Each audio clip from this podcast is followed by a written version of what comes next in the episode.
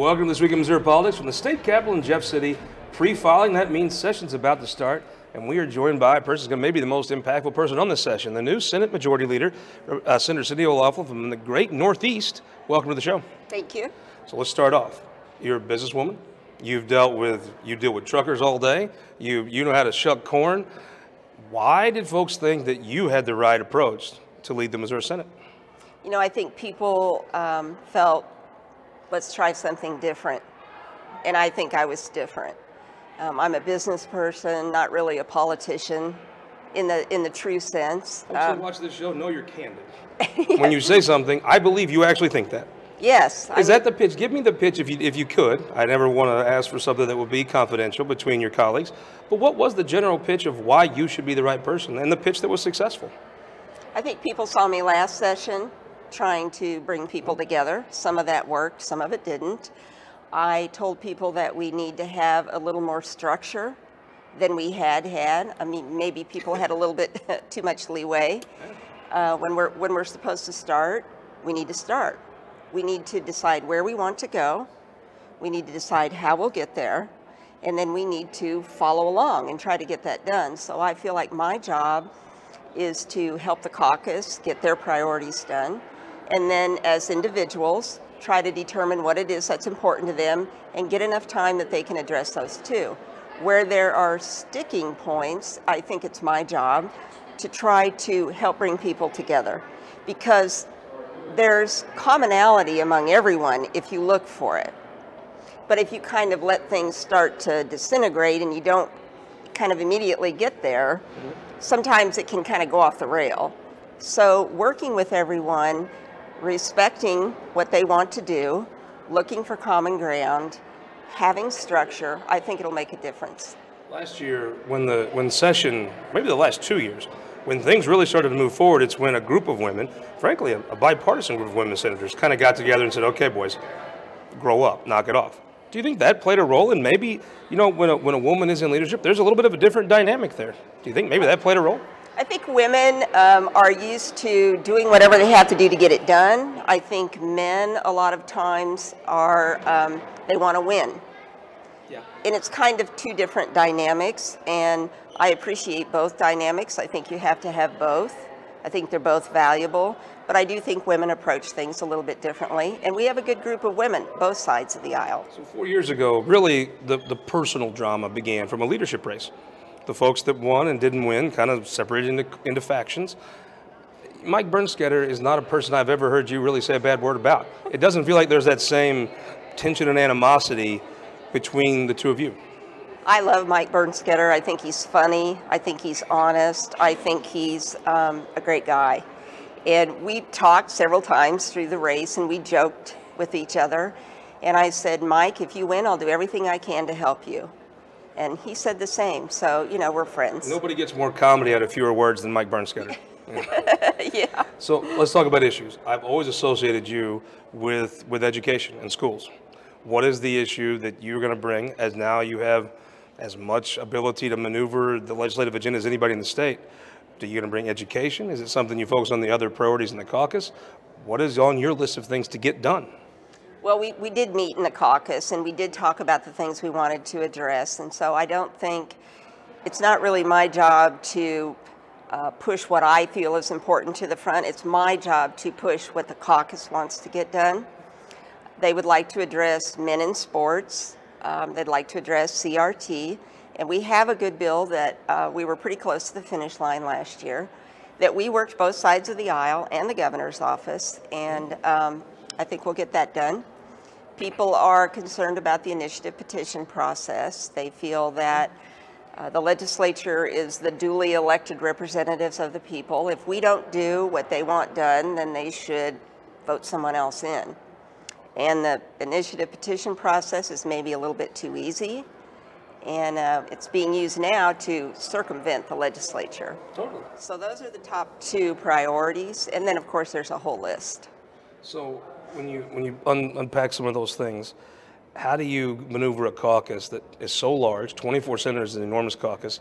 When you have these differences, you say you're going to work them out. Well, well, how do you how do you what do you get people in a room and just say we're not leaving? How do you finish those things? Well, Something that I would like to see done is I, I felt like at times senators didn't work their legislation. So they would have something that they know there's a lot of people interested in, and we all know what those issues are. And I feel that you should get around to the senators, senator to senator, and talk with them and find out if they have concerns. Where are your areas of common ground? Try to identify those. Don't come to the floor with a piece of legislation that's one of the hot topics of the session and no one really has had much opportunity to work with you on it. And then throw it out on the floor, and then we're all tied up for 10 hours and usually leave with nothing. Yes. So I feel like it's my job and that of Drew to work with the other senators, and I, I know what's important to almost everyone in there, both sides, and start figuring it out now. It's a lot of work, but it's no more work than we had last session and got tied up endlessly and a lot of times got nothing done. Let me ask you about the, the transgender sports issue.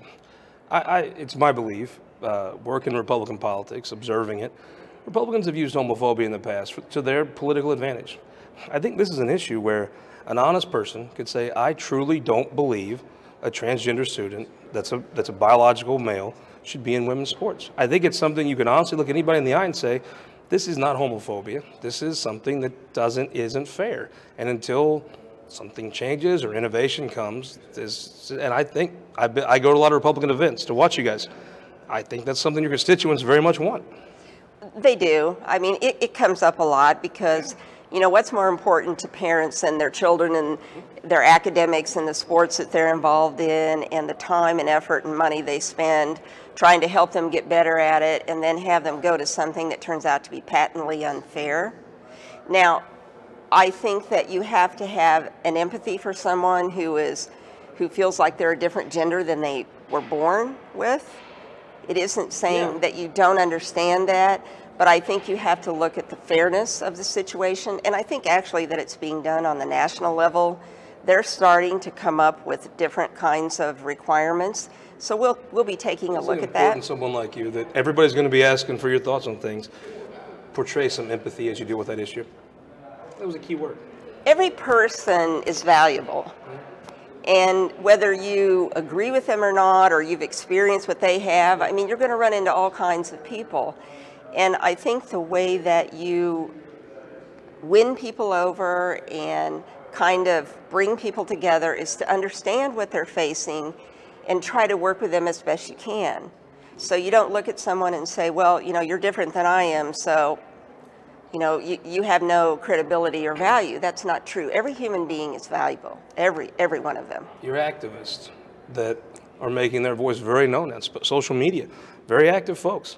You were an activist yourself before you were ever in elected office. I remember you had a, a rally when Obama was coming to Missouri. You had your own rally, and I think you had more folks than you could fit in the barn.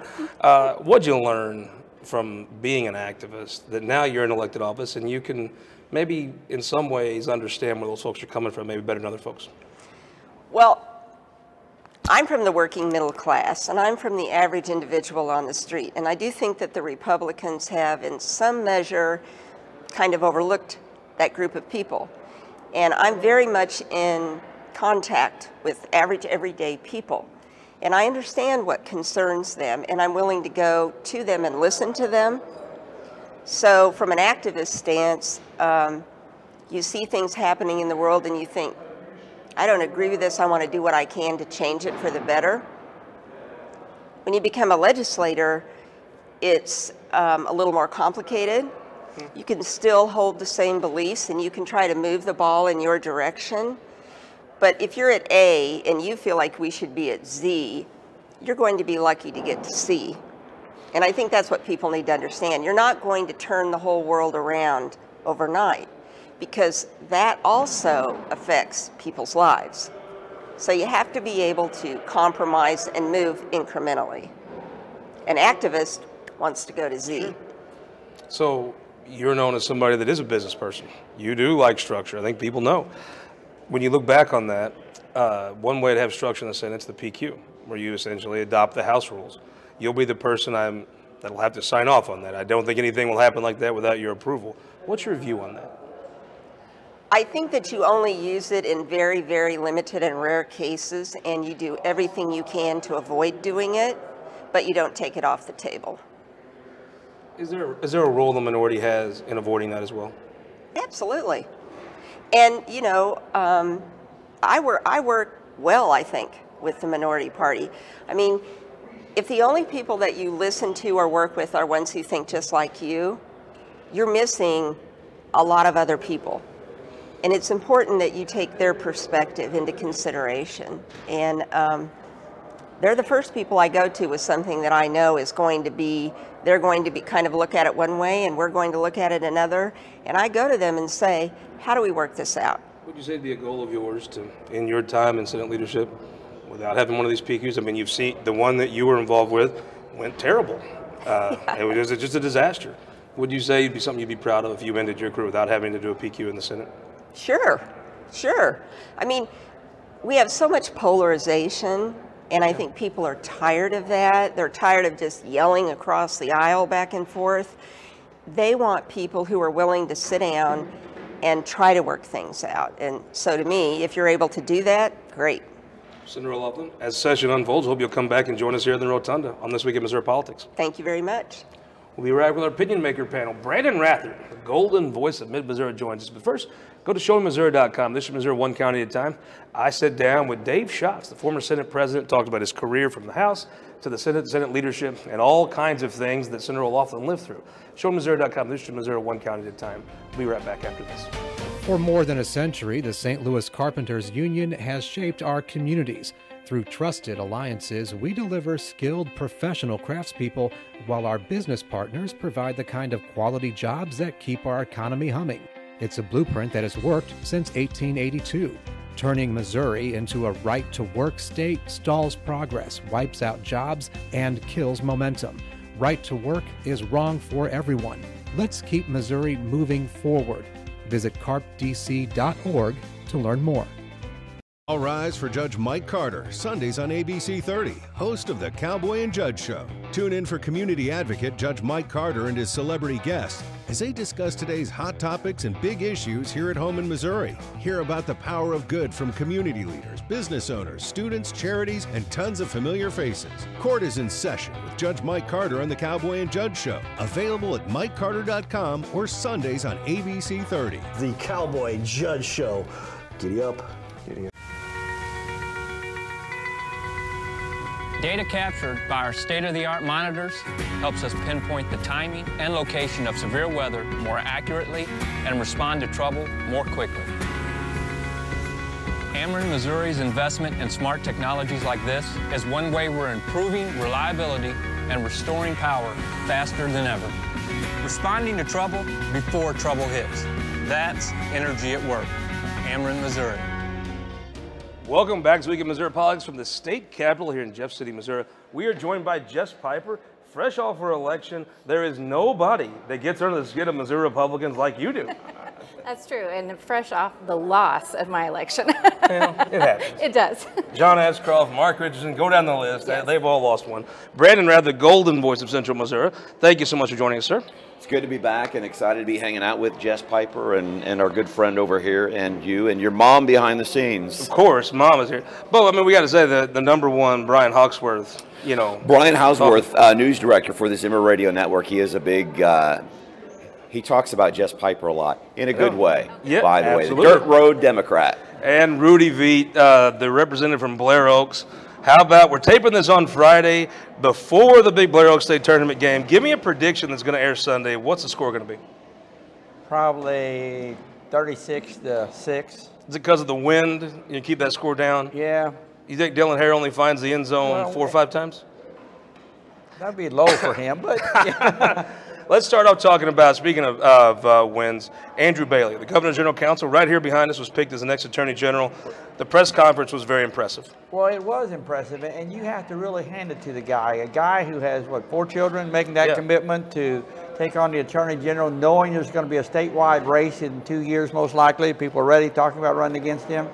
And uh, in dealing with here, here at the Capitol, he never had a hidden agenda. He was out just trying to get the right thing done and follow the law. And, and so I was impressed when the governor chose him, and, and uh, impressed that he'd make that commitment. That's a real challenge. People don't realize what some of these guys give up in their, their personal lives. And he, and he is a very family orientated man, so it had to be a serious decision.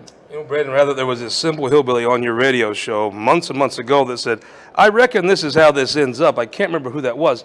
Uh, but what'd you think? I mean, you're, you're guy in the media, the press conference, I don't know what more he could have done. Uh, no, and he did. He nailed it. I really do uh, believe he did. It, one of the questions or one of the attacks was, well, you never held an elected office, anything like that. And I think his response was something to the extent of, I'm battle tested. It was simple, it was succinct, it was to the point, and he didn't engage, you know, he didn't try to engage anybody with a smart aleck comment. And I thought, you know, that's impressive. And everything that I know about Andrew Bailey, that holds true to his character. He just said simply, I'm battle tested. I got this. Well, here's the thing that you've, you've interviewed a lot of people. The guys that do a lot of the talking, frank, frankly, are a lot usually the guys that are back at the chow line hearing the stories from the other guys. The guys that don't talk a lot about it are the guys, Steven Weber, that were literally in people dying situations. I've seen the stories. I, uh, Andrew Bailey, when he says he's battle tested, he's like battle tested, like live round shooting people dying tested.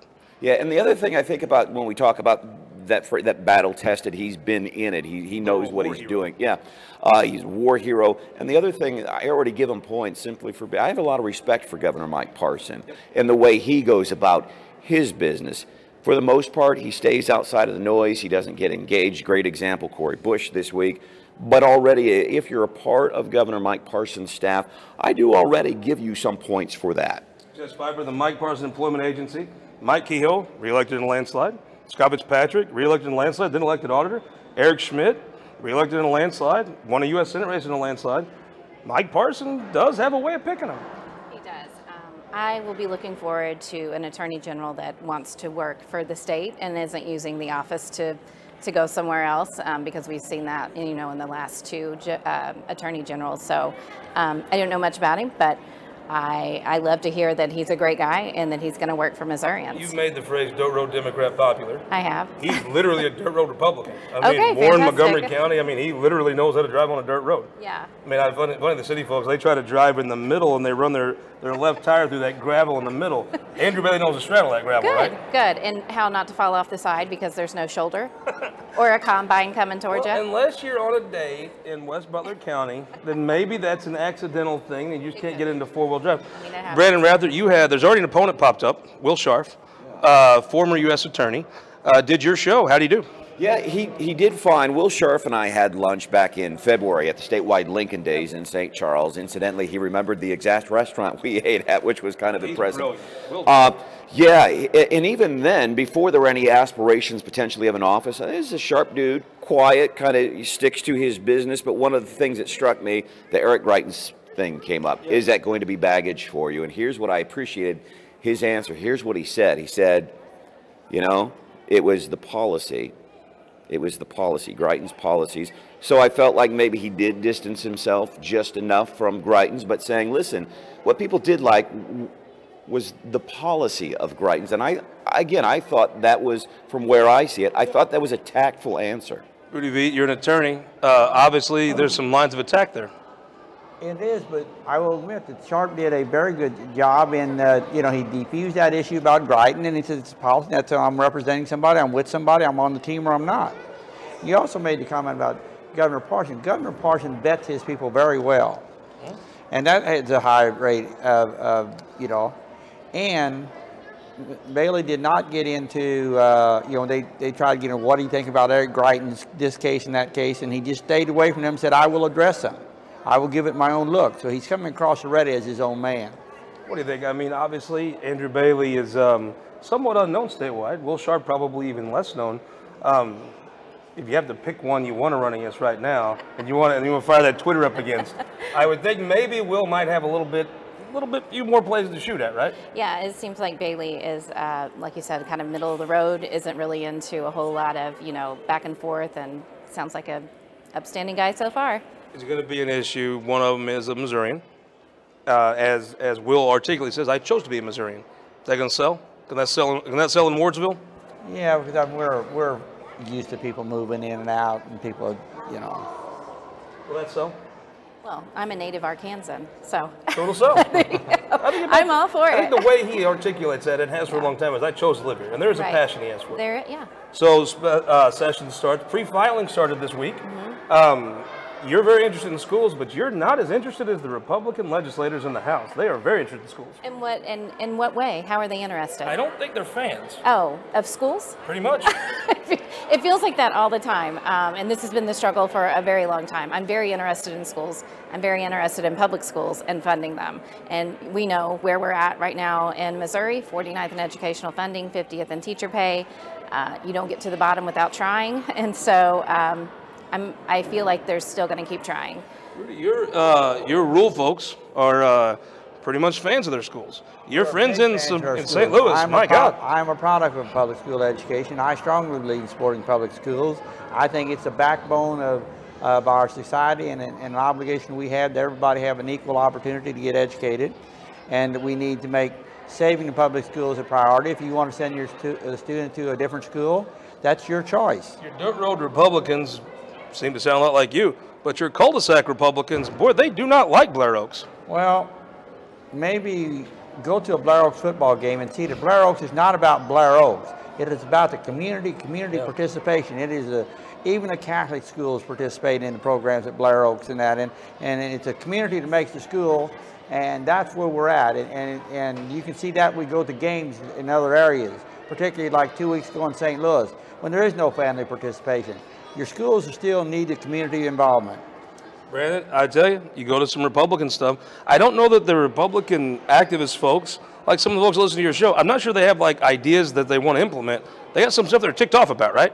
Public schools, mostly. Yeah. uh, and, and I shouldn't say, pu- not as a, a wholesale condemnation on public schools, but what's happened, I think, in public schools. And those are real concerns. Those aren't talking points when we talk about these pretty atrocious things that do happen. I'm not talking funding now, but the things that are happening in public schools. I've watched you do this, though. You demand examples. And I hear a lot of these anecdotal things. And when I hear that, when I finally push somebody, they'll say, well, this happened in New Jersey, wherever. I, I find that I did was impressed. The Attorney General's office come up with a flyer on CRT in Springfield. I've watched you press people. I don't, or I hear it. I don't always hear people have examples. But in Columbia, it is a more liberal group, right? Should the state mandate how they run that? Why, why does public school districts have a district? That's their responsibility. If they have problems, fix it. What makes them think that we here at the Capitol can micromanage their district better than they can? If they just get off and do something. So, Jess Piper, let me tell you this. I, I, I'm a huge fan. I, I talked to a lot of people that got elected this week. yeah. And, and frankly, a lot of them sound like they probably should have ran for school board. Yeah, right. Well, like Rudy was saying, uh, local control. Uh, Republicans used to be about local control, and that means a locally elected school board, John right? Cauthorn beat local control when he won that race in northeast Missouri in 2002, and the Republicans took the Senate. That's the last time you heard about local control from a Republican. Right. And the first time you heard about it from a Democrat. So I hear lots of talk of CRT. In fact, there was a huge article written on me where I was a CRT teacher, which would, I had no idea. That's critical race theory, right? It is, um, and I didn't know that, but I was teaching. Do you think that should be taught in schools, honestly? I don't know what it is. I don't know what they're talking about. They're teaching that, you know, I guess what I've heard. I'm Uh-huh. not an expert at all. I'm not an expert on any theory. Yeah. Except the DH is bad. But it's, it's putting people in by their race. And, and to me, it's hard to teach history without showing that, yes, white people have had a little bit better run in this country. That's just a fact. But maybe they go over the top with it. Well, I mean, I don't know because I've never seen anybody do it. Like you, I hear these anecdotes, and then when I say, well, let me see the lesson plan, let me see the teacher who's teaching this, no one can produce anything. Uh, and if I'm a CRT teacher, then I'm pretty sure that you guys are going to be okay being in my class because I taught, you know, slave narratives, and that made me a CRT teacher. Just walk it off. I, I will show you my cell phone examples specifically from the Columbia Public In School Columbia? District. Yeah, we have specific Because I've heard you push and get them. But Yes. you've had to push. So those are examples. There's no textbook that says, there's no classroom, there's no syllabus that says this is CRT 101. That doesn't happen. This there's specific examples, and I have those Okay. on my phone. And we have a great interview from over a year ago. The superintendent of the Columbia Public School District, Dr. Brian Yearwood, and we pressed him, and he would not answer the question. Would not answer the question. The question was, is is it being taught? And he kept saying, I don't think it should be taught. I don't think it should be taught. So it's that wigwam, that worming through. Mm-hmm. It happens. I'll show you my cell phone afterwards. I've seen some that I believe would qualify, but the point is, whose duty and who has the best ability to correct it? We can't make something here that affects every district when there's only one or two districts, but I did see some out of Springfield area and that stuff. I saw that. And I saw that, and if that's all being taught, I think, I don't necessarily agree with what they're teaching, but the point of it is, that's not our role up here. It is the role of the local school districts, and if they don't like it, hire And new that's the question. You found examples of things you found objectionable that would qualify. Whose job is that? If the people of Columbia vote a school board that hires an administrator, and those things they, the majority believe are acceptable, should Jefferson City come in and say, you can't do that? Should should our top law, uh, the top law enforcement officer, the attorney general, in effect? In, But I mean, it's not breaking the law, it's curriculum, right? Right. But should our top law enforcement, when you have something this serious, yeah, I believe, and, and I am a big fan of. But should the state overrule the school board? And I am a big fan of local control, especially during COVID. I am a big fan of, of local control. But there comes a point when you're teaching dangerous stuff, when you're te- when I have assignments from kids, I felt bad because of, because of this, because I'm, yeah, that's an issue. We're coming to the end here. Give me just your, just the, hell, let's talk hogs, dogs, and logs.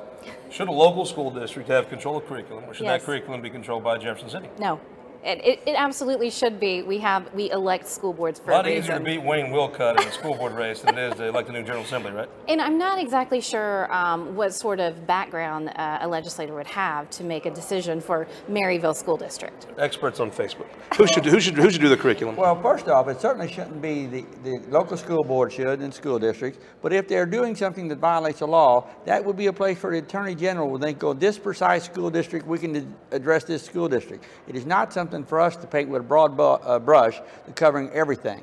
The things in your phone. Should Jeff City make that illegal to do in Columbia schools? I don't know that they should make it illegal, but I think when you start getting people on a state level involved, it highlights this is a real thing. It's not a talking point. These things are real. I think that's the benefit when you do get the Of state examples. involved. And then the left, who won the week? I'm sorry? Who won the week? Well, I'm going to steal yours. Actually, I heard you say this before, but And I go but it's for a different, Yep, it's for I a know. different reason. Roy Blunt um, really came through um, for people, and um, I've written a lot of letters to Roy Blunt, and this week I was able to write something very nice and kind to him. So She says that I believe her. Most people I don't believe actually wrote a lie. I believe she did. Who won the week? Well, if we were talking about Roy Blunt, he listed, he voted his own way, way he felt, whether you agree or disagree with it. He voted his conscience, and he certainly wasn't no- uh, doing it to get political favors, and he knew he was going to take heat. So a guy who's willing to speak his mind, willing to take the heat, that's what we need in politics. Who won the week? Scott Faughn for bringing his mom to the uh, to this week in Missouri politics. I was, I, mine was stolen, but I'm going to say it anyway. I'm going to say my mother for coming up and get watching this edition of this week in Missouri politics. Uh, you'll probably find a, a nicer, calmer, better behaved group because mom is here. We will see you next week for our uh, end of uh, year show. We're going to have Andrew Bailey on and the man he's taking the place of, Eric Schmitt, next week on This Week of Missouri Politics. Stay tuned with the Cowboy and Judge Show on ABC 30.